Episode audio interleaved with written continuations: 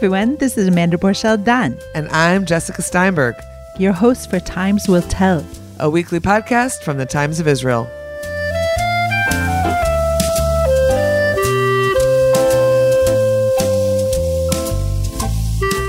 Hey, Times Will Tell listeners, it's Jessica Steinberg for the Times Will Tell, and I'm here with Eitan Peled, an American Israeli singer and songwriter who writes music in Arabic, English, and Hebrew. Let's take a quick break for a word from our sponsor. With what seems like an endless amount of information at our fingertips, we tend to forget that wondering about things is really part of the journey to finding answers we're looking for. So, when it comes to the hot topics of Israel, Judaism, and Zionism, there's so much to wonder about right now that it's hard to know where to turn. Enter the latest weekly podcast from Unpacked Wandering Jews with Michal and Noam. Join hosts and educator extraordinaires Michal Biton and Noam Weissman as they tackle these topics and the uncomfortable questions that surround them, with the goal of working towards the answers together with their listeners. No matter where you're from, if you've ever wondered about anything, this is the podcast for you. So check it out. Subscribe to Wandering Jews with Michal and Noam on your favorite podcast app today. Wandering Jews is brought to you by Unpacked, a division of Open Door Media. He writes music for major Israeli singers such as Mergui and Noa Kirel, and will be part of the team writing this year's song for Israel for the upcoming Eurovision contest. His latest song, Sakatna, which is falling in Arabic, Eitan sees this song as part of an emerging movement in Israel that is using art to bring together Arabs and Jews. It's a multilingual song. It has over half a million views across streaming platforms. And in the music video, which we'll talk about as well, Eitan really aims to expose Israeli listeners to Bedouin culture and society in Israel. Welcome to you, Eitan. Hi, how are you? Great to be here. Assalamu alaikum. thanks. Thanks, Eitan. We're very happy to have you. You have a- American roots. Wondering, by the way, born in Israel or born in the States and moved here as a kid?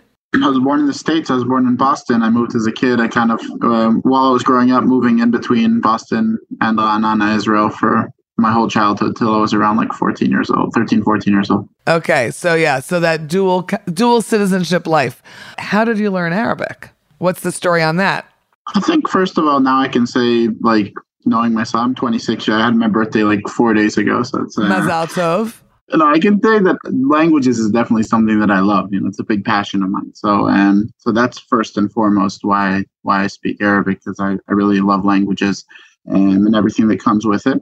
But uh, I think it was kind of intuitive to me when I moved to Israel. I mean, they offer Arabic in high school um, in as al khava, um, it's something that you can major in in high school, and uh, really interested me. I felt like I'm in the Middle East and I don't know. I kind of surprised. I found it kind of surprising that people don't know Arabic here. I don't know. It's just something that kind of struck me, which is uh, apparently that's like not like it, it's not as striking as I as I thought it was. But well, um, that, that's just uh, that was the thought, and I fell in love with the culture and the language. And But you but you also write songs in it. Uh, that's, you know, taking it a step further. so, so from there on, it's I I um, did Arabic in my army service. I was in Shmone Matayim, which is um, the intelligence unit. Um, I was a commander there of an Arabic unit. Um, and my first half a year of my service was just Arabic, you know, like from seven in the morning till 11 o'clock at night, just studying Arabic. So it was very intense. Um, and after I finished my army service, I'm always looking for meaning in like in life and with what I do. And uh, I just uh, decided that I want to move my passion for Arabic uh, to education. I felt like there's enough people, good people, working in security in Israel who like Arabic, but there aren't enough in education. So uh, I moved to, yeah, I did a crazy change in my life. I moved to a Druze village um, uh, called Julis in the north of Israel, and I spent yeah spent a year living with like uh, uh, through a program Pre army program. Mm-hmm. yeah, it's like a pre-army gap year kind of leadership pro- program that brought Druze and uh, Jewish youth together, and I lived with them, and I would teach lessons in Arabic and in Hebrew, and obviously living and being immersed, uh, like being like around inside an Arab uh, speaking village is something that helped my language also with my confidence. And uh, when I decided to start doing music, I mean, that's a whole nother story why I decided to start that. But it kind of felt uh, natural to my path and what I do to incorporate Arabic in, in my music. So I just, uh, I don't know, I didn't really think about it. it. Just seemed like obvious to me. You play guitar. I don't know. Yes. Maybe you play other instruments as well. I was, I play the piano now for like maybe two years, so p- guitar and piano, and I produce a little. So you know, today everybody's like t- doing all the instruments through their computer. Yeah, yeah. you, ha- you have to do it all. But so, where? Tell us a little bit about your musical path. When did guitar happen? When did singing and songwriting start for you? I started studying guitar when I was like in second grade um, in Boston. Um, I remember Gary, my first guitar teacher, teach me "Smoke on the Water," all the rock songs. You know? um, but uh, I was actually very shy when I was a kid. I mean, I'd always write songs. That's something also that, that um, I'd always do in my room, and but I'd never show it to anybody. Um, and that's like the the whole uh, switching gear to actually deciding to pursue music and singing in front of people and showing my songs only happened pretty late. I think it happened like after my army service, around the Mechina time, mostly in my my tiyulach, uh, the big trip after army. Which you took to where? Where did you go? I, w- I went to South America for half a year, and uh, I don't know. I just had this like kind of switch in my mind. I was like, this is a time to try all the discomforting things that I always thought are like something that you know, like the opposite of like every like decision I had to make. Suddenly, I would think what's like comfortable and what's not comfortable, and I try and do what's less comfortable. Um, and pushing I yourself. Just went, yeah, mamash. So I just went out to the street. I'd take a guitar. I'd perform in the street. And uh, I remember my first show in Brazil. I was just like standing in the street, and there's like a hundred people stopping to watch me. But then I was like, ah, oh, you know, there's something here. wow, I might know how to do yeah. something here. Okay. yeah. So I came back to Israel, and I just went all in with the music. I just started to work with producers, work on my own songs, and just show it to be, you know, step by step. But uh, and then my first song out was. Uh, was a big uh, like a viral hit here in Israel. Let's listen to a short piece of Eitan's breakout hit, Where Are the Days, which went viral when it first came out. Eitan was also nominated as the Galgalatz 2020 Breakout Artist of the Year. Following this first single, Galgalatz is one of the hit radio stations here in Israel.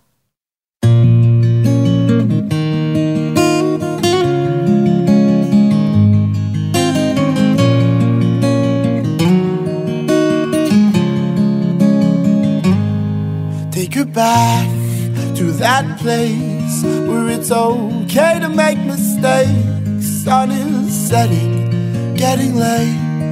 Help her change the path she takes. Well, girl, don't you do that, don't you do that, don't you do that. Wanna make it right, wanna stand and face a fate, wanna make it through the night. Fear is driving me insane, so girl, don't you do that, don't you do that, don't you do that. Take her back to the days where we laughed out through the nights together. Turn around, show your face. It's okay to not.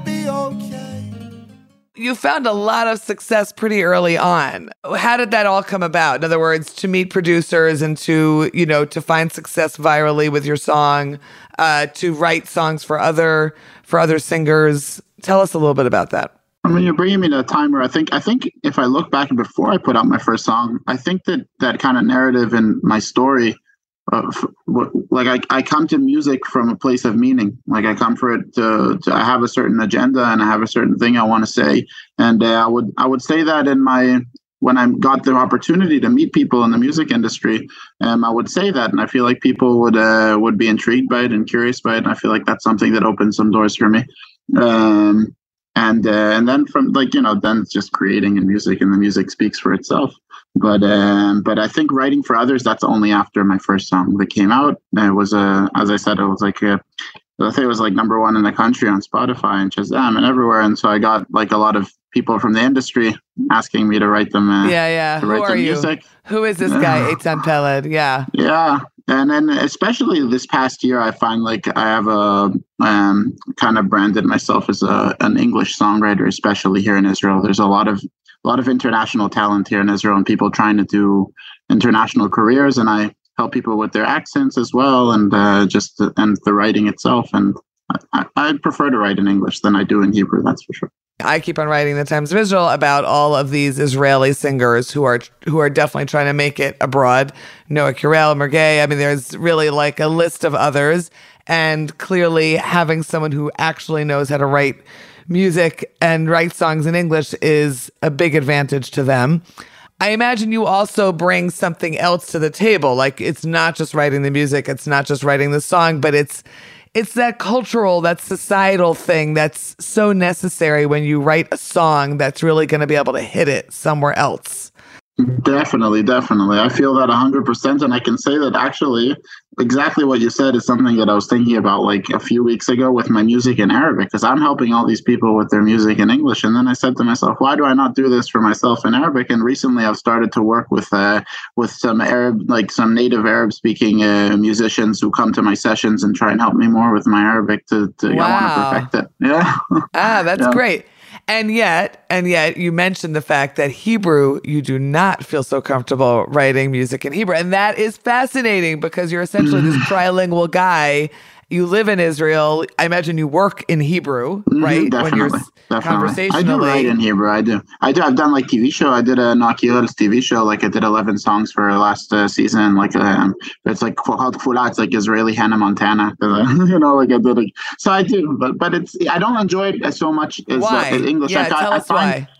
I think that actually a lot of a lot of songwriters I've heard this from them, so I'm not the only one that would say this. That uh, Hebrew is um, it isn't very expressive language, but I think that like 90% of the words in Hebrew you're not allowed to use because they sound too high. You know, they sound like too too fancy or like too Tanakh, you know, ah. like there's like so you're basically left with like like a small bank of words that you can use. Actually, if you like were to take all the pop Israeli songs, because I do mainstream, so if you take all the mainstream songs and actually like run through how many, they're all the same words, and like also every word has a lot of syllables. So like you say li lihiyot. So I could have said three words in English and I could only say one word in Hebrew with that. So it's like more like a puzzle feels more like a puzzle like and a lot of things sound cringy and it's it's uh, every session i've ever been in hebrew either it's like you're laughing and having a good time and then it's like hebrew is a great language for writing those kinds of songs. I think that there's a lot of humor in israeli mainstream but if you want to write something serious and honest that's actually a very hard language to to to, to do that. Some people manage to do that. I find more in hip-hop in israel like Nechi Nech and tuna and stuff like that they manage to do that better. Because of the way the words are drawn out because of the way the music is because of the way the music is fit to the words? Why is that? Yeah, exactly. Because mainstream music has got to be catchy, right? And it's got to sit on it's got to sit on the beat, and it's got to be in a certain genre, and like it's it's all very limiting. So like at least in English, with with those limitations, I like to find the like I find I still don't feel like I've lost my my expression. Like I can say twenty different sentences on the same melody, but in Hebrew, I find there's usually only one that works, and you got to spend like twenty minutes looking for that one line. Like it's, kind of like Wordle. I don't know if you play Wordle, wow, but I Wordle, play Wordle every day. I was about to say it. Wordle in English and Wordle in Hebrew, it, it blows my mind how different they are. Yeah, so definitely, and I definitely, I first of all, I do play Wordle with all my. We have a family group, and we do it every day, and so do we. and and uh, and definitely, that's what sessions in Hebrew feel like to me. In certain in certain certain sessions, I've had good ones as well that are different, but a lot of them feel like that. And then what about Arabic? So then how do how does Arabic, a language that I uh, do not know and I don't speak, uh, mm-hmm. as going back to what you originally said, but how does it work in terms of uh, in terms of writing music and writing songs in Arabic? Are the words in Arabic easy more easily put to music, more difficult? Mm-hmm. I find Arabic to be a very uh, rhythmic language, so it brings out different different um, phrasing for me. So when uh, different rhythms and phrasings and melodies, like I find when I also in sessions, a lot of artists I work with, I like kind of like to move between languages because it keeps me creative. Like with I think about different ideas in every language, you know. So that's something that's for sure that I that I and Arabic is I find my most creative. Uh, it's very creative for me since it's not my native languages anyway. Hebrew, I'm more thinking, is it okay to say, not to say in Arabic? I feel like it's really like art for me, you know, like it's more wow. like drawing something. Yeah, I like it. I enjoy it a lot. A lot of freedom there. We're going to take a quick break from my conversation with songwriter Eitan Peled.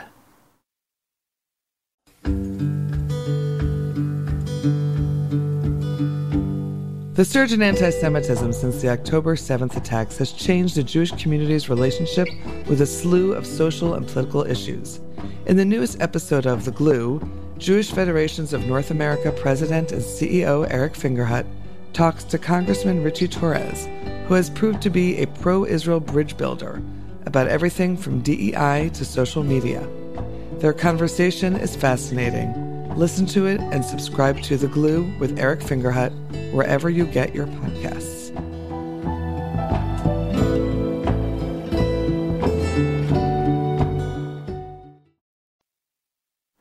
And we're back to my conversation with songwriter Eitan Peled.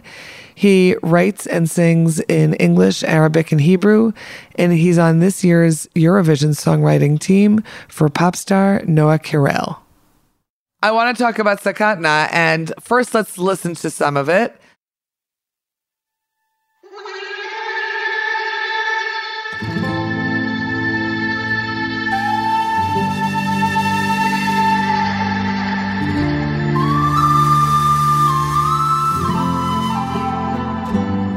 I'm used to living on the low to be untraceable.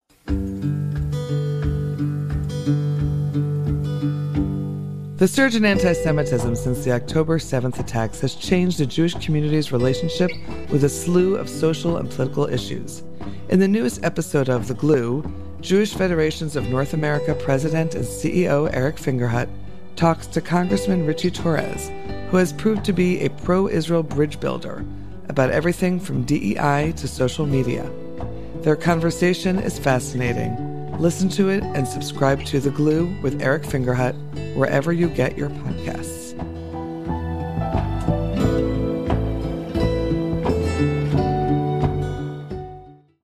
used to never give a damn, and now I'm breakable, incapable to gain control. I need some space to grow, to face my soul, and be someone that doesn't stutter when uncomfortable. Now I could really use a cover, I feel vulnerable. I'm cold and small, I'm on the fall, I'm naked. Don't help me up, I need to fall to make it. حتى لما قلبي هواك قلت لي لا سكت مرت ايام وأنا وياك سكتنا. عاشوا سوا التنين عاشوا سوا التنين عاشوا سوا التنين سكتنا. عاشوا سوا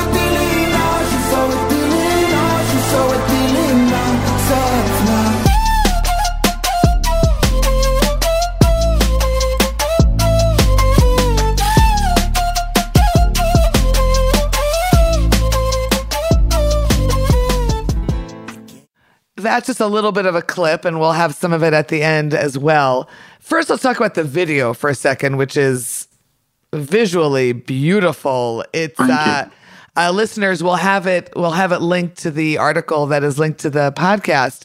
But just to, if you're just listening, it's incredibly contemporary looking, and yet it's totally desert and Bedouin. Uh, you've got the sand, you've got the pickup trucks, the Mitsubishi pickup trucks that are often driven by Bedouin in the desert in Israel. Um, very identified with Bedouin clans in the desert.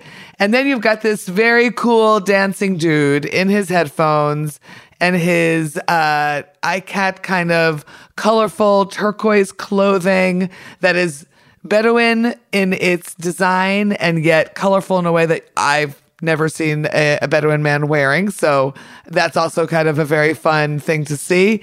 But yeah, and dancing around this classically white, pure white Bedouin tent, but living room. A modern living room in a sense. So first, tell us a little bit about the video. Uh, who is this, and Yes. what was the vision here? Wow, you described the video so nicely. I feel like I watched it from your description. That's, That's my job. That's my job. um, um, the video, well, I I can say from every music video I've done, I've learned a lot, and this is the first time I felt like I'm ready to bring in uh, something extra into my clip, like uh, what I spoke to you about my agenda of mixing the languages and and in my songs and wanting to. I want to bridge like different cultures and open eyes to different to different cultures, especially here in Israel. Um, so I was ready to do that with this clip. Um, and what I did was, first of all, it's the first time I worked with a producer on this song called Stav Beger. Who is very well known. I'm just going to say the listeners. Yeah. Yeah, so he's Israel. like one won the Eurovision with Netta Barzilai and done a lot of major hits here in Israel. And um, and I feel like it was the, also with the production and also with the clip. I just like the first time I heard the song, like when he sent it to me, which is very special when a producer sends you a song for the first time and you get to hear kind of like a finished version. I just had the idea for the clip, like which I don't have. That's the only time that's ever happened to me, and I just really imagine this Bedouin nomad who's wearing like Beats headphones, like really modern headphones, and I, Yeah. I, I, I was like, wow, the song in the production um, really brings together like Oriental, uh, Middle Eastern kind of like um, culture when it comes to music, and it kind of clashes that with modern, like more electronic music. And uh, I just want really wanted to bring something visual that kind of shows that, um, like a, a, a Bedouin who's trying to break out the boundaries of like he, he wants to keep his identity and culture, but he also wants to break into something more modern. Um, which I feel like is something that you know many different cultures feel. But I definitely felt that also when I lived in the Druze village, I felt that a lot with people there, like people who live in more traditional cultures, um, who have that kind of clash with wanting to um, to be more modern, but also keep the be respectful to their culture and to their identity.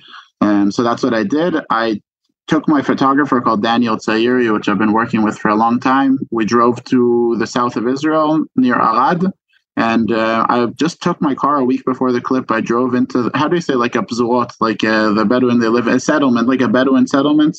They're makeshift, like uh, Tent gatherings. They're very makeshift looking, right? yeah. Everybody there is making their own houses. You know, they're building them themselves. So I um, I just took my my car and I went for a full day into like multiple settlements like this who's probably never seen like somebody Jewish like just drive into their settlement. So, so I got Probably a lot not. of no's. Yeah, I got a lot of no's from people. I spoke to them in Arabic and I told them that I'm about my idea for this clip and what I want to film. And at the end of the day, I met this amazing guy called Khalil who just like told me come to my house for lunch. And uh, th- that's the you talked about the living room in my clip. It's it's his living room, like it's in a Really? he- yeah. Wow. Yeah, so he just let he said, "Yeah, let's let's uh, let's schedule it." Two weeks later, I was there with my full crew, and uh, we were filming in their settlement as well. It was very important for us for him to walk around with us, also because like people open like open eyes on us think maybe we're from like uh, you know there's a lot of dispute around these kind of settlements and whatnot. Sure. They think that you're you're coming to you're coming to bring them something a little more from civil society Yeah, yeah. instead of arts and culture. No, but it Yeah. was he was so awesome. This it just it was just so beautiful. Like he let us like uh, he has like horses and uh, and sheep, and he let us just like you like you know he just welcomed us like into his home so nicely. Um, and then for the clip, I brought I found I wrote out um an ad for looking for an actor. I said I'm looking for an actor. I told about the idea of the clip. I got it. My first call was the actor of the clip. He told me listen. Uh, he told me hi. He's 21 years old. His name's Adam El Abid he's Bedouin and he wants to be a hip hop dancer. And I was just like, I, I couldn't believe that it's like, Wow. that's that. I didn't even know that there's going to be like this kind of dancing in the clip. But then I was like, of course, it's got to be that. He's a great dancer. He's a really great dancer. He's really awesome. I'm very inspired by him. And uh, and then I brought. I feel like for him, it was also really. I feel like it really resonated. He told me your what you want to show in your clip is like resonates with what I want to do, and that was uh that was very special. And the dancers, I brought three dancers to dance dubkin. I wanted to bring like a more. I wanted him to dance hip hop and the dancers to dance like the more traditional um, Arab dance. But actually, uh, unknown fact is that these dancers are Bikhlal Yemen, the Jewish Yemenite. They're Temanim, and I Oh, dressed them up really? as Bedouin. I dressed them up as Bedouins. so it was like a mix of all culture. there, Big mishmash. Yeah, it was awesome. I really enjoyed that, and it came out so nice. And I feel like it really touched a lot of people. That like everybody that saw the clip, and I got really great responses from it. I got a big uh, on a kind so like I got a primetime news article about it and stuff, and it's really really exciting. Yeah. which is very exciting uh, in terms of the local media. Absolutely.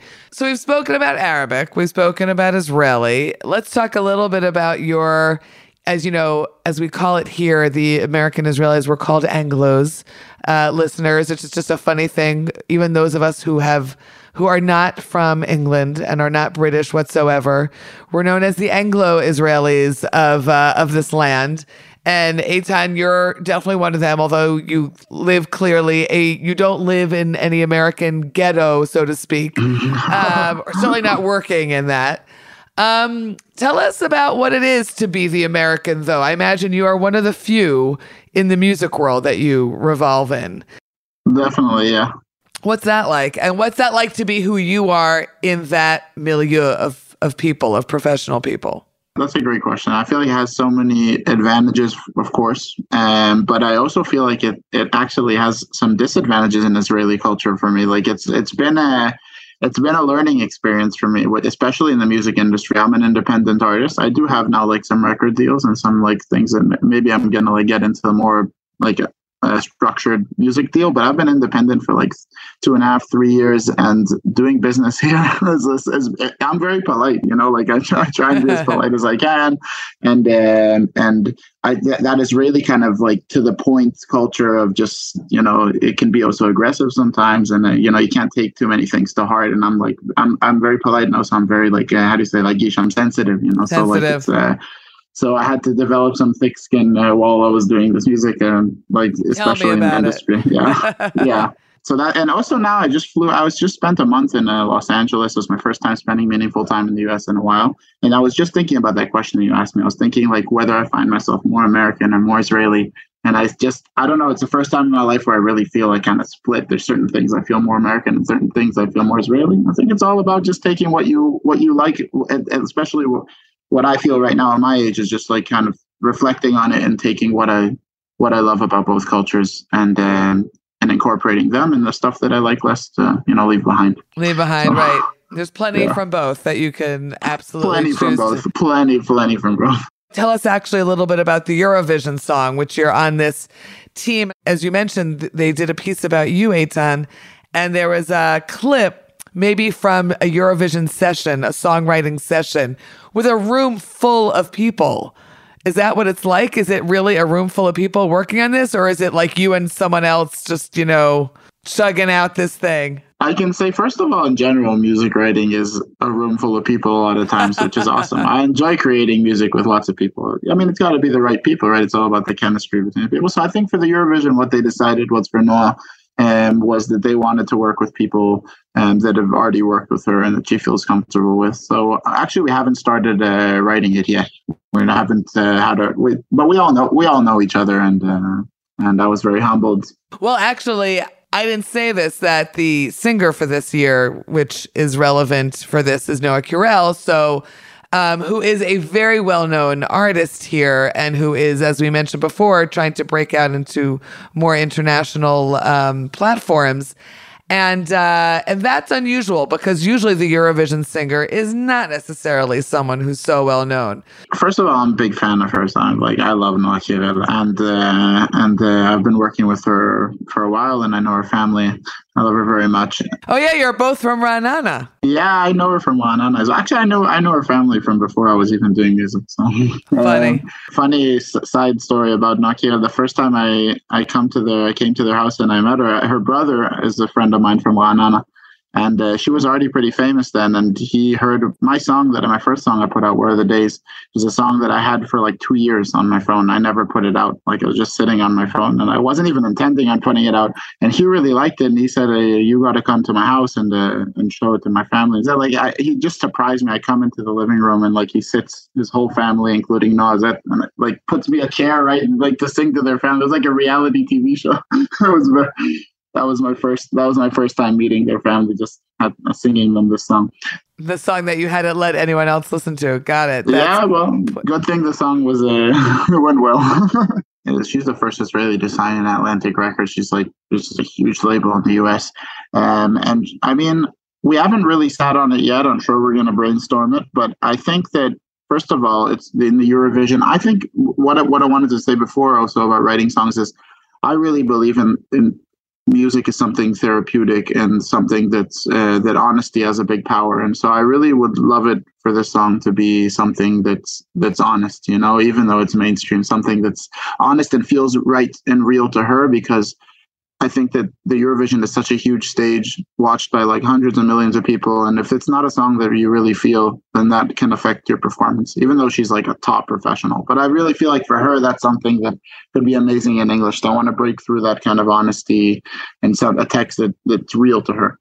So that's where I think I can bring my uh like me myself to the table with that because that's something I love doing with artists. I love sitting with artists and just talking about real things with them. I just feel I feel I work I feel like people don't do that so much, right? I mean, you would think in music that's what people do, but uh, not really. Interesting. It's surprising. It Yeah. is kind of surprising, but I get it also, I think.